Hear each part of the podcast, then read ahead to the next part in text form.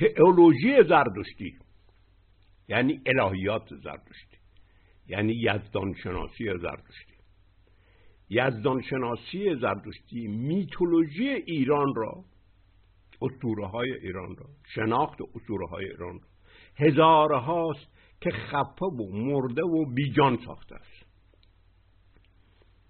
میتولوژی ایران را باید در آغاز از یزدانشناسی از تئولوژی زردشتی نجات داد. تا از سر این اسطوره ها این داستان ها زنده شوند و بتوانند رستاخیز فرهنگی را برپا کنند. دین زردشتی در ایران هزارها بر ضد دین مردمی که دین سیمرغی بوده است جنگیده است. و تا می توانسته است آن را ریشه کن کرده و پاکسازی کرده است. جدا ساختن میتولوژی ایران اسطوره ایران از تئولوژی زردشتی که آن را با دستگاه های فراوان جز خود و طبعا مسخ ساخته است. کاری است عذاب چون همین متون هست که تئولوژی زردشتی برای ما نجات داده است. یعنی چی؟ یعنی در الهیات زردشتی اسطوره های ما تحریف شده و دستکاری شده باقی ماندند. ما در موقعیت دیگری قرار گرفته ایم که یونان قرار گرفته است و اروپا قرار گرفته است. ما باید زردشت را دوباره در بستر فرهنگ ایران بفهمیم. نه فرهنگ ایران را از زاویه دید زردشت یا از دیدگاه تئولوژی یزدان شناسی زردشتی ببینیم. بازایی فرهنگ ایران. غیر از احیاء دین یا تئولوژی زردشتی است. از سوی خود تئولوژی زردشتی یعنی یزدان شناسی زردشتی نیاز به بازگشت به گاتا دارد. تا خود را از آلودگی هایی که هزارها گریبان گیره شده است و علت سقوط حکومت ایران و نابودی خودش گردیده است پاک سازد. این یزدان شناسی یا تئولوژی زردشتی به وسیله غربی ها دانشمندان غرب ایرانی ها کش شد و همین علت شومبختی ایران گشت. برای خاطر اینه که اینها الهیات زردشتی را معیار شناخت همه فرهنگ ایران قرار دادن. و از این رو از درک فرهنگ ایران ما را باز می‌دارند. چون الهیات زردشتی بسیار بسیار تنگ است. و تمام واژه ها را به تمام واژه های فرهنگ ایران معنای ویژه و تنگ و محدود خودش را می‌دهد. و بدین وسیله ما را از شناخت فرهنگ زنده خودمان باز میدارد. این است که اون چرا به عنوان علمی و علم اساس شناخت گذشته می‌دانند.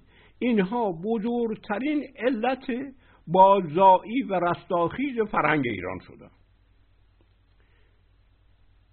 دوستان این یک پاره بود از کتاب سیاه مشخای روزانه یک فیلسوف. پاره دیگر. مردمی که در فضای یک دین بزرگ می شوند خو می گیرند که همه خواستها و سودها و افکار خود را به زبان آن دین یا به زبان و اصطلاح آن کتاب مقدس بیان کنند.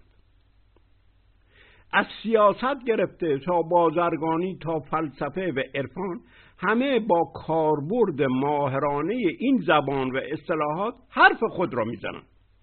ولی کاربرد این زبان و این اصطلاحات این معنا را ندارد که آنها اعتقاد به آن دین دارند. هرچه مهارت و تردستی بیشتر در اصطلاحات و زبان یک دین پیدا کردند می توانند افکار خود را نیست که بر ضد آن دین است بیان بگویند. اون که اصطلاحات اسلامی یا مسیحی را به کار می‌برد دلیل آن نیست که از او مسلمان یا مسیحی است بلکه این دلیل آن است که در فضایی قرار دارد که حق ندارد زبانی دیگر به کار ببرد. وقتی که این جبر و خطر از میان رفت باید کوشید که آنچه را او می‌خواست است بگوید بی این زبان و بی این اصطلاح بیان کند.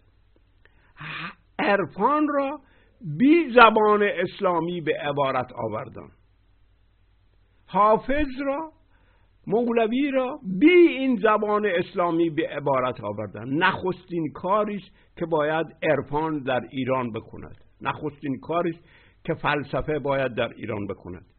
عرفان باید بار اسلامیش را از دوش خود فرو اندازد تا آزاد بشود. ما نیاز به عرفان آزاد داریم. پاره دیگر.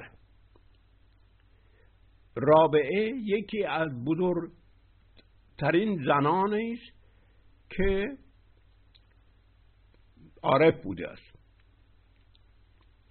وقتی رابعه می‌گوید که من از عطیع الله به عطیع الرسول نمی‌رسم یک دفعه می‌پرسند تو چرا اطاعت از اولوالامر نمی کنی از حکومت می‌گوید یک آیه در قرآن هست می‌گوید من اصلا اینی که عطیع الله و عطیع الرسول من اصلا از عطیع اللهش به عطیع الرسول هم نمی‌رسم. چرا به چرا که به عطیع الامر برسم؟ به زبان قرآنی هم قرآن هم رسول و هم حکومت را نفت می‌کند. شما خوب گوش بدهید ببینید این زن با چه شجاعتی مسئله را می‌گوید. هم قرآن میگه من از عطی الله به عطی رسول نمی‌رسم. هم قرآن هم رسول و هم حکومت را نفی می‌کند. برای او اطاعت از خدا جایی برای اطاعت رسولش و امرش و حکومت باشد نمی‌گذارد. اینها همه برای او زائد می‌شوند. در اصطلاحات قرآنی بر ضد محتویات قرآنی سخن می‌گوید. پاره دیگر. ویژگی های بنیادی جهاننگری پهلوانان در شاهنامه که پس از زدودن زمانگرایی و حکمت اندیشی به دست می آید جهاننگری هست که سرآغاز بازایی فرهنگ ما خواهد شد. ببینید دو چیز هست که رگ و ریشه در تمام شاهنامه دوانده است. یکی زمانگرایی است که زربانیست باشد که این فلسفهش در تمام, شا... تمام شاهنامه را دستکاری کرده است. نه اینی که فردوسی این کار رو کرده باشد. این افکاری رو که فردوسی به شعر آورده است جلوتر. از تمام نفوذ زیر نفوذ این زمانگرایی پیدا شده بود. یکم حکمت اندیشی. پیر جهان دیده. یکی حکمت اندیشی که در اسلام هم هست که با فلسفه به کلی فرق داره. یکی زمانگرایی. اینها آفت شاهنامه هست جهانگری پهلوانی چیز؟ بایستی از این درست بر ضد این دو, دو تا ویژه است. درک تضاد حکمت اندیشی و زمانگرایی با جهاننگری پهلوانی و جدا ساختن این دو گونه شیوه نگرش از هم دیگر و پاکسازی جهان نگری پهلوانی از آنها مسئله بنیادی هر پژوهش جدی و ژرف در شاهنامه است. شما دقت کنید ببینید این شاهنامه شناسان ما اصلا متوجه این نکته شدن تا چه رسد به اینی که این نکته را در پژوهش های خودشان به کار برده باشند. در نکته پاره دیگر از همین سیاه روزانه یک فیلسوف بخش دوم. در آلمان در آلمان فلاسفی بزرگ مانند فیشته و هگل و شلینگ و فویرباخ همه از طلبگی در تئولوژی یعنی در الهیات آغاز کردند. همه از طلبگی در تئولوژی یعنی در الهیات آغاز کردن. تفکر فلسفی آنها در بریدن از دین و از الهیات آغاز شد. و علت اینکه در ایران فلسفه جدید به وجود نیامده است برای این است که درست همین راه نیافت راه را نرفتن عقلی که در الهیات هزارها برده دین بوده است با درد و نفرت از این تجربیات است که باید خود را از این اسارت دراز برهاند. فلسفه باید از زمینه الهیات یزدان شناسی برون روید. این سرکشی فلسفی از سرکشی از الهیات اسلامی به وجود میاد. یک کسی باید ریشه در الهیات اسلامی داشته باشد تا بتواند فلسفه زنده در ایران به وجود بیاورد. ولی ما خواستیم که الهیات را کنار بنهیم و آن را به کلی نادیده بگیریم و فلسفه را بی الهیات آغاز کنیم. تفکر فلسفی در بریدن از الهیات در گسستن از الهیات پیدایش مییابد. گذشته را کسی دور نمیریزد. این از گذشته بر ضد گذشته از درون گذشته رویدن. اساس کار است. پاره دیگر. تخصص تخصص بر ضد بینش کل است. هر تخصصی و آن را نوعی آشنایی با همه ولی جد نگرفتن همه میدان. هر تخصصی بینش کل را جد نمی‌گیرد. ولی معنای هر چیزی را در بینش کل آن چیز می‌توان, می‌توان یا خواهناخواه هرچه ارزش تخصص بالا رفت و در اجتماع همه متخصص در کاری شدن کسی به فکر یافتن معنای زندگی و عمل نیست. چون این کار را هیچ کس نمی‌تواند جد بگیرد. ولی نیاز به معنا علا رقم این مسخره کردن بینش های کلی و پوچ خواندن چنین آموزه هایی به جای میماند و در پایان به همون دین یا عرفان غیر علمی یا خرافی میچسبد. همین با علت بازگشت به دین سبب بیشتر در اثر همین رشد تخصص هاست. علم روز به روز متخصصتر و روز به روز ناتوانتر در یافتن معنا میگردد. و روز به روز مردم را برای معنا نیازمندتر می‌سازد. و طبعا بازار همون عقاید انباشته از خرافات که به زندگی معنا هم می‌دادند داغتر میگردد. یعنی علم درست خرافات را میپرورد. علم جانشین دین نمی شود بلکه وجود دین را از سر ضروری می سازد دینداران برعکس دوره اول پیدایش علم که شیوه پژوهشش معرفت دینی را آسیب زد. علم را در این دوره که تخصص شده است میپذیرد. ببینید این تفاوت کرده. در اول که دوره پیدایش علم بود مردم در علم اون شیوه و روش تحقیقاتش را می‌دیدن و اونها بود که زنده کننده بود. بعدش علم شد تخصص. این که حالا دین علم را در این تخصص ها میپذیرد. چون که این در این تخصص ها ناتوان از پیدا از کشف معنا هست. درست؟ پوتنس ناتوان عقیم هست از ایجاد معنا. شیوه پژوهش علمی به کار یافتن معنا نمی‌خورد. ولی تخصص علمی بر نیازمندی مردم به معنا می افزاید.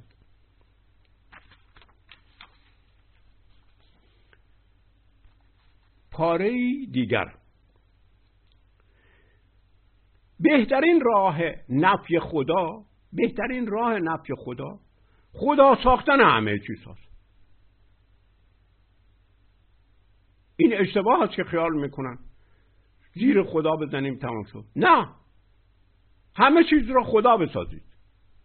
به این ترتیب خیلی راحتتر می شود نفی خدا رو کرد. بهترین راه نفی خدا اتئیسم.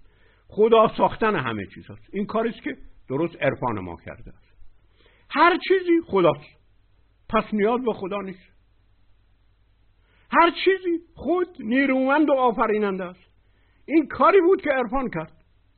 همه خدایی همه خدایی پانتئیسم همون هیچ خدایی برعکس تک خدایی متناظر برعکس تک خدایی متناظر با نیرو بی نیرو بودن هر چیز.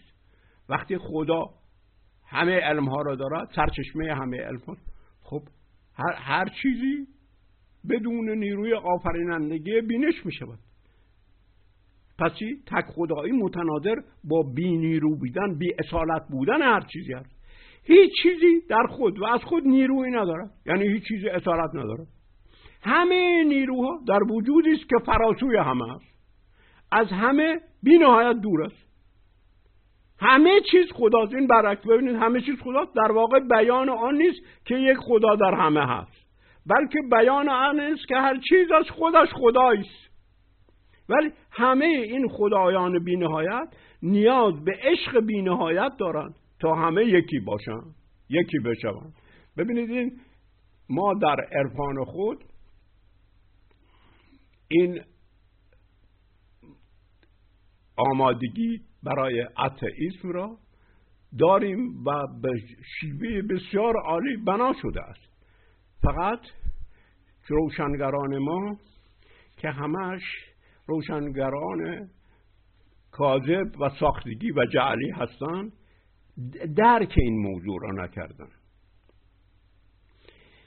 پاره دیگر نیاز به یک خدا نشان اوج سستی انسان بود. چنان که نیاز به یک حقیقت نیاز اوج سستی فکر بود.